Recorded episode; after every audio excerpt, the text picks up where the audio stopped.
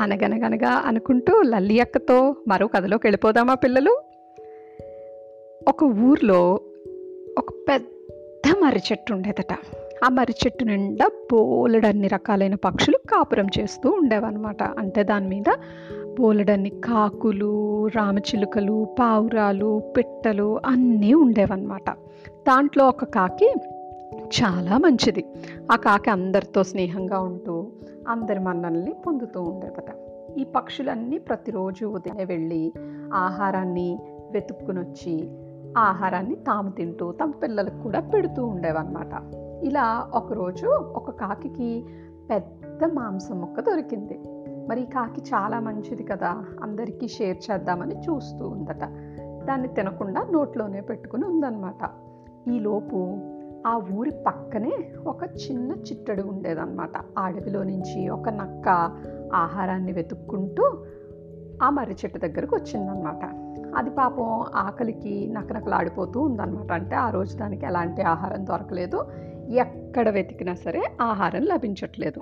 ఈ లోపల నక్క తలపైకెత్తి చూస్తే పైన కాకి దాని ముక్కులో పెద్ద మాంసం ముక్క కనిపించింది. అంతే నక్కకి నోట్లో నీళ్ళు ఊరిపోవడం మొదలుపెట్టింది. అంటే ఈ ఈ బుక్కని ఎలా అయినా సరే దొబ్బేద్దామని అది ఆలోచించిందనమాట. అసలే నక్కని ఏమని పిలుస్తారు పిల్లలు? జిత్తుల మారి అంటారు. ఎందుకంటే దాని బుర్రలో రకరకాల ఆలోచనలన్నీ తిరిగిపోతూ ఉంటాయన్నమాట. ఎవరినైనా సరే మోసం చేసి ఏదైనా చేద్దామనుకునే గుణం నక్కది. సరే ఇప్పుడు కాకి దగ్గరికి వచ్చి కాకి బావా కాకి బావా బాగున్నావా అని అడిగిందట. అడిగితే కాకి ఆలోచించి ఇప్పుడు కనుక నేను నోరు తెరిస్తే నా నోట్లో నుంచి ఈ మాంసం ముక్క జారి కింద పడిపోతుంది అని అది నోరు తెరవకుండా ముక్కని నోట్లోనే ఉంచుకొని అలాగే చూస్తూ ఉందట.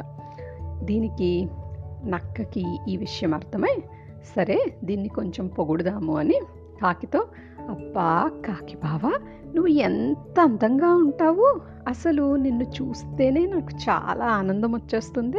అందరూ కోకిల చాలా బాగా పాడుతుందంటారు. కానీ నీ పాట అద్భుతం వర్ణనాతీతం. అసలు నువ్వు పాడుతూ ఉంటే నాకు అలా మైమరిచి వినాలనిపిస్తూ ఉంటుంది కాకి బావా అని చెప్పిందట. ఈ పొగడ్తలతో పొంగిపోయిన కాకి ఒక్కసారిగా కావ్ కావ్ కావ్ కావ్ అని అరిచిందట. అది అరవడంతోనే దాని నోట్లో ఉండే పెద్ద మాంసం ముక్క జారి కింద పడింది. ఇలా కింద పడుతూ ఉన్నప్పుడే ఠపాలున ఎగిరి నక్క ఆ మాంసం ముక్కని అందుకుని చటుక్కున అడవిలోకి పారిపోయిందట.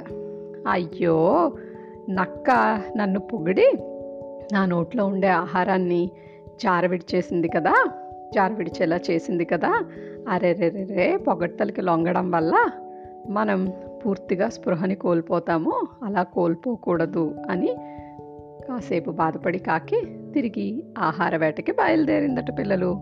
చూసారా? అతిగా పొగడ్తలు పొగడ్డి దానివల్ల మనం పొంగిపోతే నష్టపోయేది చివరికి మనమే పిల్లలు. అందుకని అతి పొగడ్తలకి ఎప్పుడూ లొంగొద్దు. కాబట్టి ఈ కథ పేరుని మనం ఏం పెట్టుకుందాం పొగట్టలకి పొంగిపోకూడదు అని పెట్టుకుందామా పిల్లలు? సరే మరి మరో కథతో మీ ముందుంటాను. బాయ్ బాయ్ పిల్లలు.